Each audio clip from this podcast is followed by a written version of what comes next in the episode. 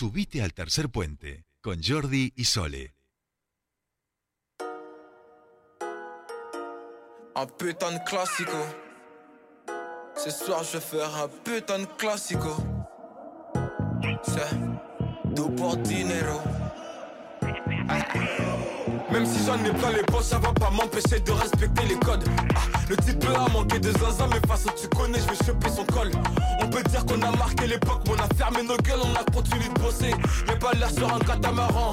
Demain midi, pas du télo. J'ai pris mon room service. Demain, j'ai séance avec Visa. Continuamos con más Tercer Puente. Me encanta esta música, me encanta. Me daba para bailar, ¿eh? No pongo, doy meta baila. Esta es la cortina de deportes porque ahora comienza nuestro espacio deportivo aquí en Tercer Puente y por supuesto no hablamos Jordi, no hablo yo, sino habla nuestro joven periodista allí en Buenos Aires. Hablamos de Juan Ignacio. ¿Cómo va? Sole, Sole, ¿cómo va Jordi? ¿Cómo les va? ¿Cómo estamos Juan y todo bien? Tanto tiempo Jordi. Es verdad, hace dos columnas que no se encuentran ustedes. Ah, mira, este, ¿qué ha pasado en, dos columnas? Estaba pensando eh, futbolísticamente. Eh, em, pocos, pocos. Messi no ha metido mucho, el Kun casi se nos viene abajo el Valencia este, ganó su primer partido, el eh, Valencia ganó, el Valencia ganó. En internas nos acaban de decir que Boca pierde Newell's, Newell's debe ir como siempre para la mierda porque es el peor. Yo te cuento lo que nos dicen. El peor equipo de la Argentina, Newell's, este, no, no, no, Bueno, ¿cómo andas vos, Juan? ¿Y bien? Bien, bien. Un día lluvioso acá en Buenos Aires. ¿En serio? Oh, acá tenemos 24 grados ahora, pero hizo bastante bastante frío a la mañana. Igual estuvo lloviendo, sigue llovinando un poco. Bien. Juan, y yo te voy a, yo te voy a hacer un pedido eh, de persona ya con confianza. Eh, ahora tengo que viajar a Buenos Aires, ¿viste? En breve. Eh, ¿Algún día me podrías llevar a uno de esos lugares que, frecuentas tú los fines de semana? Porque se ven... Se ve una onda. Yo digo, yo, eso es una juventud, ¿viste? Pues eso es una juventud y lo demás son tonterías. La estás pasando bien allí, ¿no? Más o menos. No, bien, muy bien, muy bien. Aparte, Ah, conozco varios lugares buenos que te pueden gustar. Vamos, vamos todavía, ya vamos a organizar, lo llevamos también acá a nuestro operador, al Toro, que también es, le encanta Buenos Aires, es un campeón. Bueno, Juani, eh, podemos empezar por donde tú quieras, Rey.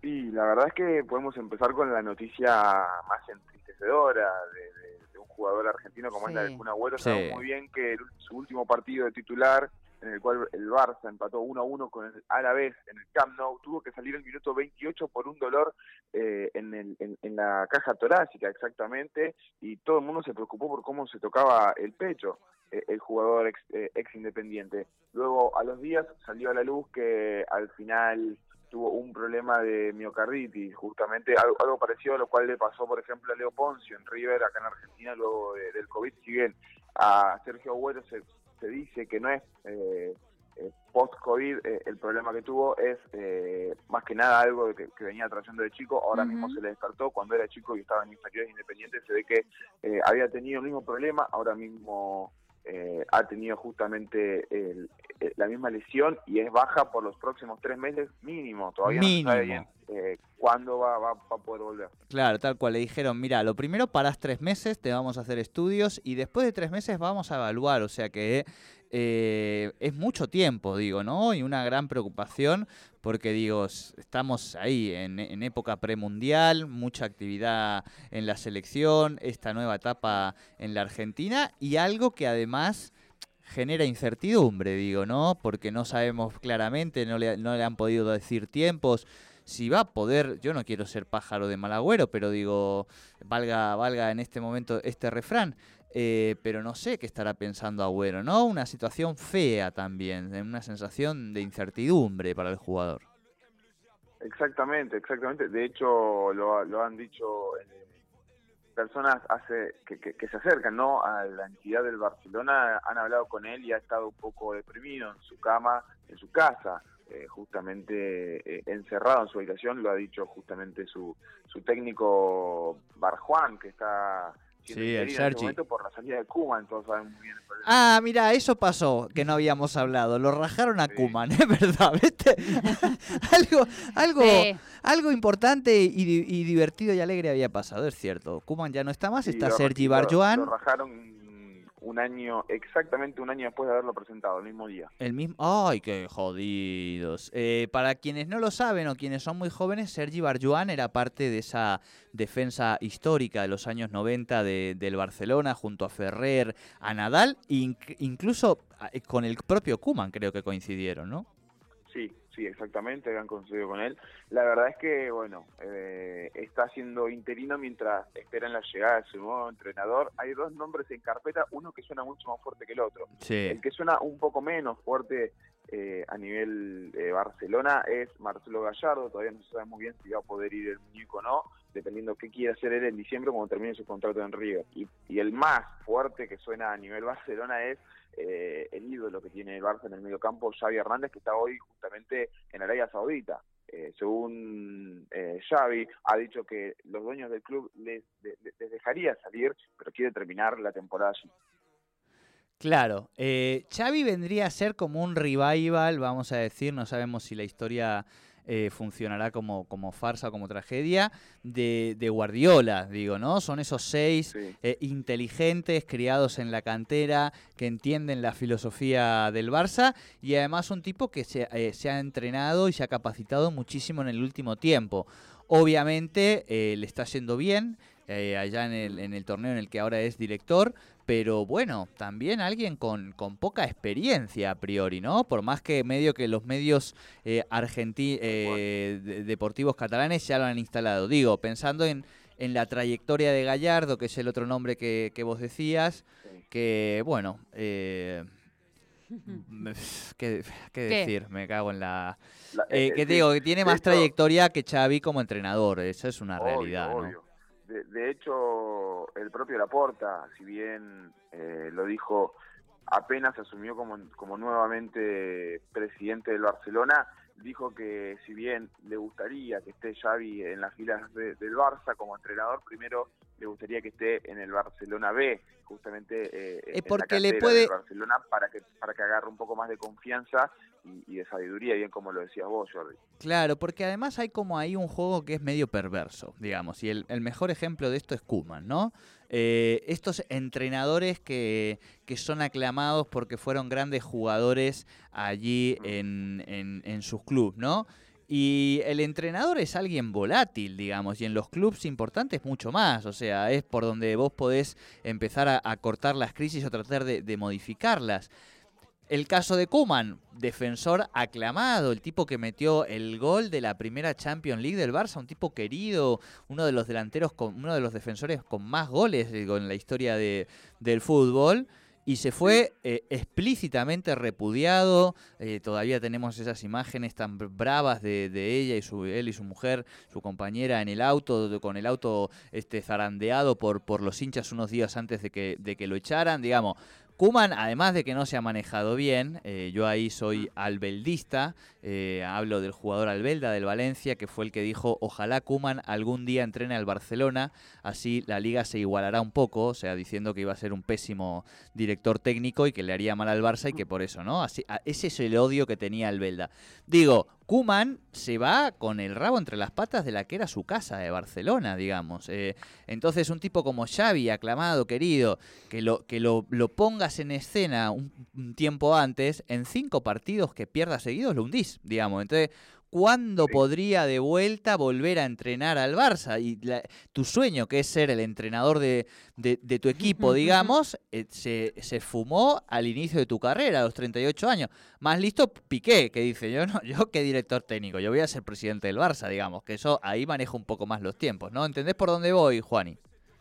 Sí, aparte Piqué es un, tiene un arma emprendedora no, es una bestia. Sabemos muy bien que maneja la Copa Davis, eh, está muy, muy metido El Mundial de Globos. Varios proyectos, exactamente. Entonces creo yo que eh, da la talla para ser presidente en algún momento de Barcelona. Sí, sí, sí, tiene, tiene, tiene, con qué. Sobrado, sobrado. Pero bueno, pero a Xavi, o sea, yo no quiero que lo quemen antes de tiempo, digamos. Tal cual. Bueno, eh, hablando un poco también de la liga, bien decías vos, el Valencia volvió a la victoria 2 a 0 con Villarreal en un partido bastante flojo en base a lo futbolístico, pero pudo ganar nuevamente el Valencia 2 a 0 en Mestalla, eh, con su gente, con un gran gol al minuto 43 y Llamón picándosela al arquero del Villarreal, Rulli. Eh, creo yo que, bueno, eh, si bien ha encontrado la victoria sin poder eh, jugar de la mejor manera, ni, ni, el Valencia, ni el último campeón de la Europa League, el Villarreal, fue un muy buen partido como para empezar a, acercarse a, posiciones de, de, Europa, ¿no? Ahora mismo el Valencia está décimo por detrás del Barcelona con los mismos puntos. Vamos, vamos, eh. Estamos décimos, o sea, ustedes escuchen, estamos décimos por detrás del Barcelona con los mismos puntos. Por eso digo, bueno, lo del la crisis del Barcelona no, nos simpatiza un poco más, pero yo preferiría que fuera del Real Madrid más que del Barcelona esa crisis. En fin, ya llegará también el tiempo del ocaso del Madrid. Torneo importante eh, que contábamos acá un poco, justamente en, España, y el Atlético de Madrid que sigue líder muy sólido, ¿no? Con, con ese equipo que, que, bueno, que le da respuestas al, al Cholo en todo lo que se proponen. Bueno, sí, exactamente. Y ahora mismo el Atlético ha bajado. ah, ya no está primero con... Eh, ya, no está puntero. ¿Por qué? Porque la Real Sociedad empezó a tener unos partidos bastante buenos y ahora mismo está puntero con un partido más que el resto, pero con 25 unidades con un Isaac, eh, su delantero, eh, encendidísimo, ¿no? Haciendo goles todos los partidos. El último encuentro, la fecha número 12, lo igualó en el derby contra el Athletic Club de Bilbao, 1 a 1 con gol de Muñain al 91, lo igualó y pudo sellar el empate justamente para que la Real Sociedad no se despegue tanto de sus perseguidores, que serían Real Madrid con 24, Sevilla también con 24 y Atlético de Madrid con 22. Un poquito por detrás estaría quinto el Betis con 21 y el Rayo Vallecano sexto con 20. Una liga española como nunca, bien apretada. Exacto, muy, muy apretada. Eh, acaba de marcarle gol Sevilla al Lille. ¿eh? 1-0 se acaba de poner eh, el Sevilla también en el torneo europeo. Una liga, como decías vos, muy apretada y seguramente va a ser, eh, salvo que. Sí, no, de momento da esa sensación que van a. Vamos a ver. Por eso también, en definitiva, lo oxigena un poco al Barça, que hace que no esté tan lejos la punta, por más que estén transitando este mm, proceso. Juani, te iba a preguntar, ya se han cerrado Em, digamos, la, convocatoria a quienes participan de la elección del balón de oro, digamos, ¿no? Ya no, ya están los números cerrados. No sé si sabes cuándo se publicarían, si hay algún ruido por ahí, si alguna data que tengas. Bueno, sabemos muy bien que el balón de oro se estaría efectuando eh, el 29 de noviembre de este año 2021 creo yo que el, el más eh, establecido para poder ganarlo es Messi, pero aún así tenemos varios jugadores que están en carpeta también. Está justamente el argentino, lo, tenemos a Robert Lewandowski, el delantero. Yo, le eh, pongo mi fichita. Sí, yo le pongo mi fichita a Lewandowski. De, de, Polonia, lo tenemos a Salah también. Sí, tremendo. En, esta votación que está eh, una temporadita bastante importante. bueno, Salah... pudimos hablar, lo hablamos con Sole, eh, el 5 a 0 en Old Trafford. No, no, Salah es el jugador para mí en este momento, en este instante de la temporada, que está, que está más arriba, digamos, ¿no? En rendimiento. en este instante está, pero encendidísimo. Sí, sí. Luego lo tendríamos, ah, bueno, eh, exactamente, a Cristiano Ronaldo a Kylian Mbappé y a Jorginho, el italiano que pudo salir campeón de la Champions League con el Chelsea y también de la Eurocopa, justamente con Italia. Claro, tal cual. Ganó mucho torneo. A mí no me parece que esté, perdón, ¿no?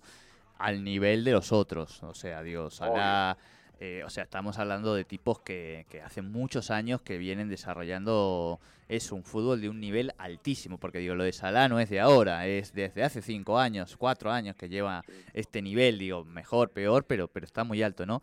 Y, y eso está muy bueno también, digo, Salah es egipcio, egipcio, eh, Modric, ganador eh, croata de balón de oro, ¿no?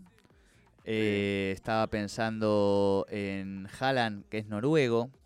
Digo, digo, nombro estos porque son todos jugadores que hoy están en el máximo nivel del fútbol y que no son nacidos en los países tradicionales eh, como son Argentina, Brasil, ¿no? Las cunas naturales futboleras de, de esos genios, de esos distintos. Hoy empiezan a irrumpir también desde, desde países que tienen una tradición muy reciente o que, o que apenas tienen esa tradición y que apenas además tienen en algunos casos un, cuidado con la pelota, ¿no? Como pueden tener los argentinos, los, los brasileros que, que, están demostrando, bueno, esta cuestión que cómo va cambiando el fútbol, ¿no? De hecho, eh, creo yo que tenés bastante razón en eso y lo veo más que nada por el lado de la globalización que tiene el fútbol en, todo el mundo. Creo yo que eh, el foco de, de, una centralización tan grande como es el deporte eh, de tanta magnitud mundial, lo vemos muy bien en que hay muchas estrellas de distintos lugares del mundo, de Jamaica, de, Egipto, como lo es eh, el faraón Mohamed Salah, que cabe aclarar va a tener su propia materia escolar para la secundaria el año que viene. ¿Cómo, ¿Cómo es eso, Juani? Se anunció que va a tener justamente una materia que se va a llamar Mohamed Salah, eh, el futbolista del Liverpool, y van a estudiar su, su historia porque, bueno, es un ídolo muy grande del país Egipto. Mira qué bueno, oye, me parece muy bien, ¿eh? Que está triunfando y la verdad que eso, no, no, lo, no lo conocemos, si es piola, si no, bueno, ahí creo que... No, no, porque... No vino a casa todavía. No, no vino a casa nunca a tomar mate ni, ni otras hierbas, pero digo, él, por ejemplo, la, la, en relación, esto lo podríamos blinquear con la columna de género, porque la mujer de él eh, siempre sale con el velo puesto, digamos, ¿no? Vive en Londres y hay algo que tiene que ver, alguna vez han, hablado de los derechos de las mujeres, de la cuestión eh, árabe y el femenino. Digo, algo de eso Salah está, no quiero decir algo que no sé bien, pero lo vamos a chusmear, pero sé que tiene un impacto muy fuerte también culturalmente en su país, digamos, ¿no? Eh, por, por la figura que es y también por la que estas figuras sirven como para interpelar culturalmente a la ciudadanía, ¿no? Sí, de hecho, recordemos en la Champions de 2018, donde llegó a la final contra el Real Madrid, tuvo justamente el periodo en el cual no comen, eh, los hombres egipcios no no ingieren comida durante durante tres días. Ramadán. Le pasó, le pasó que se lesionó contra el capitán del Real Madrid, Sergio Ramos. Claro, claro, claro, claro, exactamente, exactamente. Eh, Sala, acá les leo un titular de Infobae, digamos, que tiene que ver con un poco con esto que, les estaba diciendo, ¿no? Salah habló sobre el trato que se les da a las mujeres en Egipto. Ajá. Comillas, debemos cambiar. El, delantero de Liverpool fue elegido entre los personajes con mayor influencia por la revista Time y dejó en claro cuál es su posición sobre cuestiones de género. Esta tiene una mirada que... ¿Y al país lo reciben bien? Eh, lo que pasa es que lo pueden no recibir bien algunos sectores, pero estamos hablando de alguien que ha llevado Egipto a, niveles como casi lo de Maradona con Argentina. Digo, no lo quiero comparar, pero digo, en Egipto. En Egipto sería el eh, Maradona egipcio. Sería claro, exacto, exacto, exacto. Digo, entonces hablamos de que es, tiene el amor y el corazón de, la gente, ¿viste? Y eso, bueno, eso, eso es inclaudicable. Eso ya nos lo enseñó el Diego que es inclaudicable. Pero bueno, como para que también podamos meternos un poquitito también ahí en la, en la vida y en las miradas que, proponen estos tipos. Eh, fue portada de la revista Time, ¿eh? No estamos hablando de... Sí, sí, de un eh, peluchín. exacto, exacto, tal cual, tal cual. No es ningún peluchín. Bueno, algo que nos quede este fin de semana, ¿cómo viene la agenda, Juani? ¿Los recomendados tuyos para el fin de semana? Bueno, podremos observar varios partidos divertidos. Para vos, más que nada de la liga, porque el Valencia en Mestalla estaría recibiendo al equipo de Cholo. Ajá. Un partido bastante duro, pero veremos cómo, cómo le puede ir a justamente el Valencia, ¿no? Así es. Em, una anécdota mínima, ahora que me tocas el corazón valenciano. Eh, Barsky, el fin de semana, cumpleaños del Diego, por supuesto los homenajes se multiplicaron.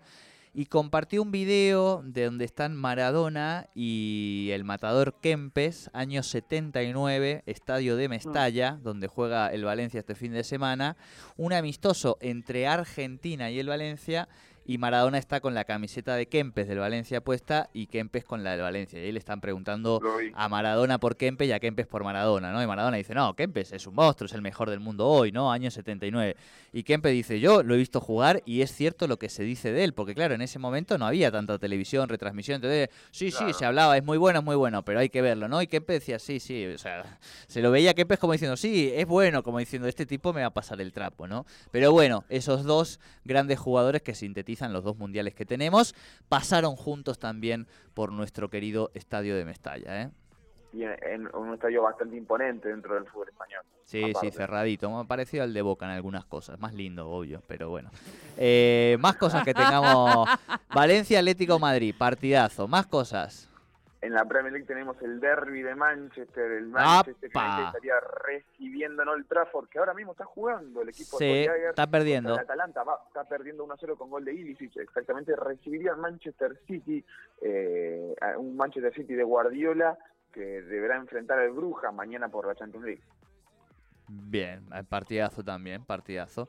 Bien, ¿y alguna otra cosita más que nos quede ahí para el fin de...? O para estos días. Bueno, pasando a la Liga Española, a la Liga Argentina, perdón, la Liga Profesional de Fútbol, tendremos eh, un casi clásico, más que nada por, por, por el enfrentamiento de hinchadas, Vélez San Lorenzo, un domingo 7 a las 18 horas exactamente. Tendremos otros partidos importantes como, bueno, mañana mismo, justamente miércoles, estaría jugando por la semifinal de la Copa Argentina Boca contra Argentinos Juniors en Mendoza por, por un cupo a la final exactamente de este mismo torneo para poder clasificarse a la Copa Libertadores. Sabemos muy bien que Boca en la tabla anual, la cual rectifica si podés clasificar a las Copas Internacionales o no, estaría clasificándose en este instante a la Copa Sudamericana porque estaría sexto por detrás de Luz y Colón.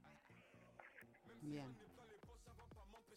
Bien, perfecto. Bueno, hemos llegado al final de este programa. Muy bien, hemos llegado con, con Juani. Eh, Juani, bueno, que tengas que, que tengas linda semana, porque todavía resta bastante. Un saludo para ustedes también. Y déjenme agregar una cosita más. Sí, claro. Sacando el fútbol de lado, eh, en el Beach Handball van a aprobar las vestimentas que no sean para las mujeres, es decir, un short y una camiseta eh, hasta la altura del ombligo. ¿Por qué? Porque en Noruega habían, se habían presentado a jugar sin bikini y el presidente de la Federación Noruega de Handball le las multó a cada una de las jugadoras con 1.500 euros. Ahí mismo se tachó de, sexista al presidente de Noruega de la Federación. Eh, Pero pará, pará. Y ahí mismo van a poder cambiar eh, ese, esa vestimenta. Claro, eso te iba a decir. Cuando vos decís se presentaron sin bikini no quiere decir que iban con las lolas al aire sino que obvio. Claro, que, decidieron presentarse con otro uniforme que no tenía que ver con mostrar que es el que ellas elijan. Y si quieren elegir mostrar el cuerpo que lo elijan. Y si quieren llevar otra ropa que elijan otra ropa. exacto. y, no sentirse obligadas a ello. bueno muy buen dato este también que, que aportaba Juan y muy interesante. Y bienvenidos sean estos estos avances. un variete un variete hermoso hicimos ¿eh? bueno abrazo grande buena semana nos vemos, Juan Ignacio, con los deportes aquí en Tercer Puente y nosotros hemos llegado al final de este programa. Queda un minuto nada más. Ay, nos, muestra, nos muestra el reloj, ¿viste? A los y amigo me diciendo, miren, miren que ya estamos en hora. Sí, reina, sí, estamos aquí contigo. No, me parecía 28 a mí de acá y cuando miro, uy. Bueno, cuidado. Estoy haciendo pavas, perdón. Eh, el teléfono sin querer. Ya hemos llegado al final de este programa, eso decíamos, mañana nos volvemos a encontrar, como siempre aquí por Radio 10 Naucan. Chau.